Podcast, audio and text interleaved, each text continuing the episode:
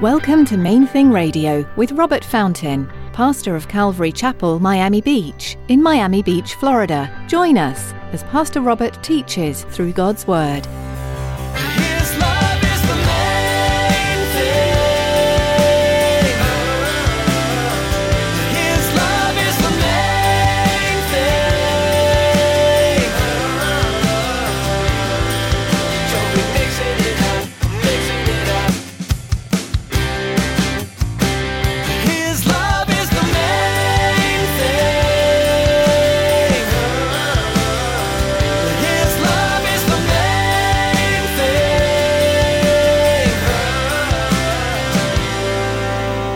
Bible tells us over and over and over and over to deal with sin.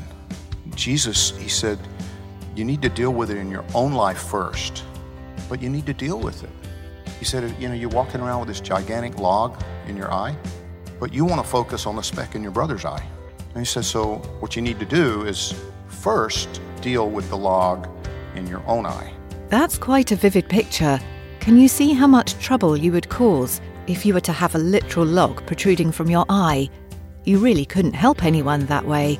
In today's message, Pastor Robert teaches you that sin must be dealt with, but you can't help anyone else if you don't deal with yours first. Stick around after today's message from Pastor Robert. I have quite a bit of information that I'd like to share with you our web address, podcast subscription information, and our contact information.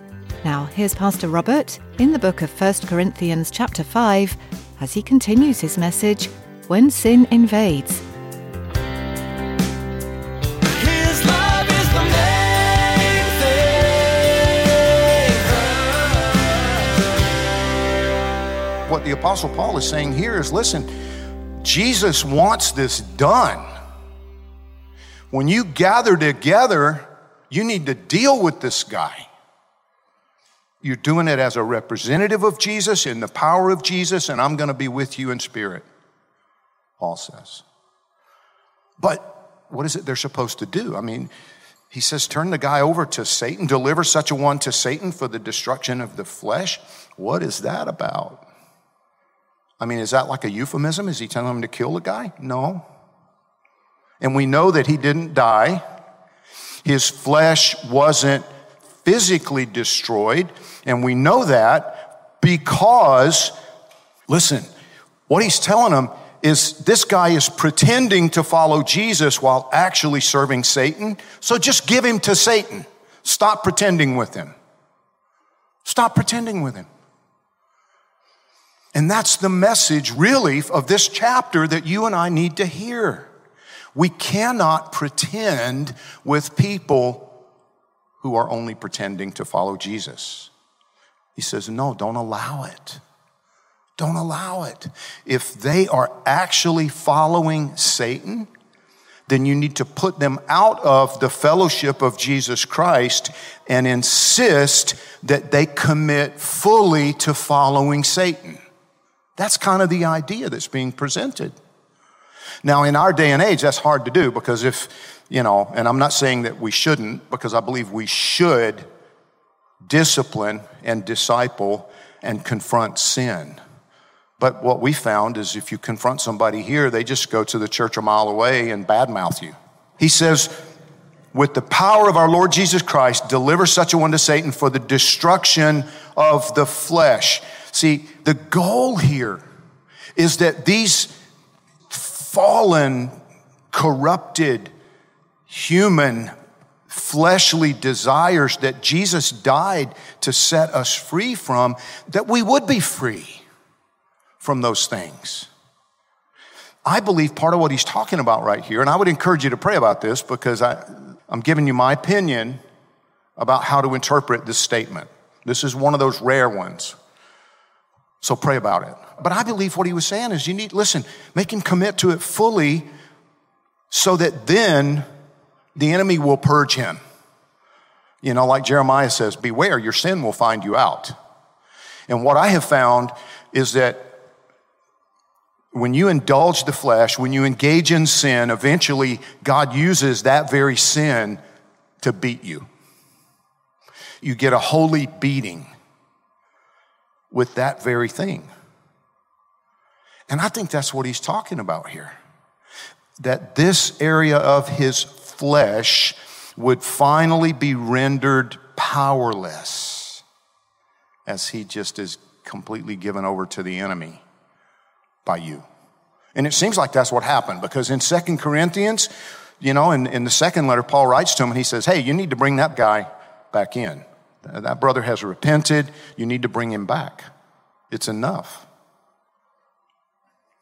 He suffered enough. When you look at this, it almost looks like the Apostle Paul was being self righteous or condoning that kind of self righteous attitude. Self righteousness presents itself often in two opposing ways, if you will. First, it's like, you know, a self righteous person will confront another person in order to make themselves look better, to make themselves look more holy, more spiritual, you know, like they have it together or whatever. But self righteousness can also present itself by ignoring sin, by refusing to confront sin. Basically saying, come on, I was like, have some compassion on the guy. You know, be merciful toward the people. And coming off as trying to be more merciful even than God, more merciful than Jesus himself. And the thing that we have to come to grips with is that, that the Bible tells us over and over and over and over to deal with sin. Jesus, he said, you need to deal with it in your own life first, but you need to deal with it. He said, you know, you're walking around with this gigantic log in your eye, but you want to focus on the speck in your brother's eye. And he said, so what you need to do is first deal with the log in your own eye. And then you'll be able to see more clearly to help your brother. And that's really the key to understanding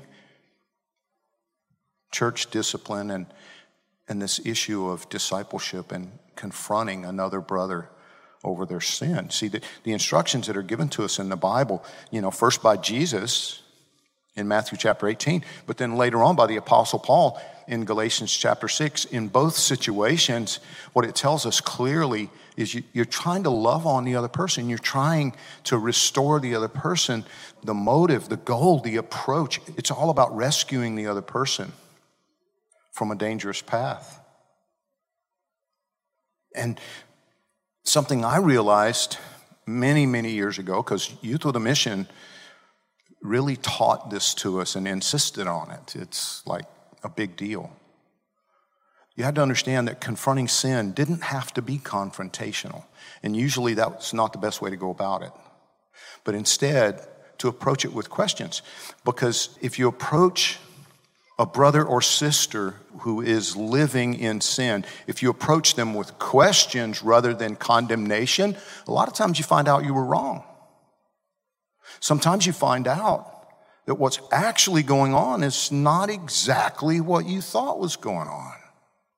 Sometimes you find out that God had already been dealing with them about it there has already been conviction, and therefore there have already been the initial steps of repentance.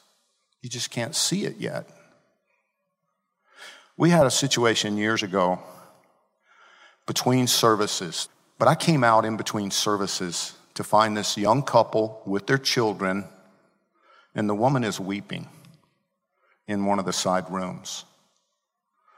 And so naturally, you know, her, her Husband's there trying to comfort her. The baby, the toddler, not even a toddler yet, I don't think, two, three years old, trying to figure out what's wrong with mommy, you know. And so naturally, I went over, you know, what's wrong? And the, the man tore into me. He wasn't yelling exactly, but almost. You know, it was one of these, you know, he was on me, chewing me out.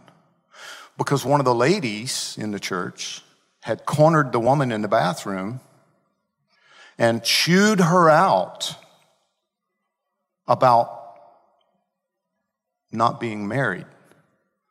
Now, meanwhile, This couple have been together for years. They got a kid.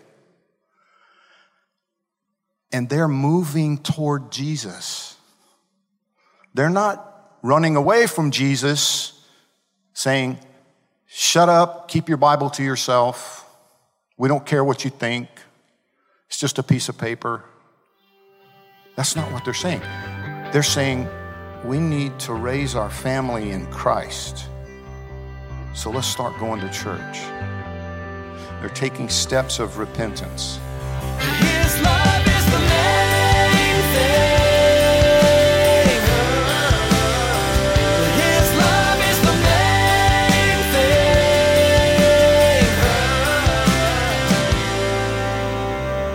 We're so glad you tuned in today for today's message in the book of 1 Corinthians. If you'd like to hear today's teaching again or learn more about Main Thing Radio, visit our website at mainthingradio.com. Before our time with you is through for the day, we'd like to take a moment and ask you to consider partnering with us here at Main Thing Radio. Would you commit to praying for us each time you tune in? As we continue to produce programs to spread the good news of the gospel, we know the enemy won't be happy. We'd appreciate your prayers for protection and guidance in all we do. Would you also pray for your fellow listeners too? That each one would allow Jesus to speak truth into their heart? We have one more way you can support us in what we're doing here at Main Thing Radio, and David's here with the details. We all know it's vitally important to support the local church, a place we call home, but it's also very important to support missionaries. Have you ever considered that Main Thing Radio is missionary work? It is. We need your support to continue to share God's Word over the airwaves.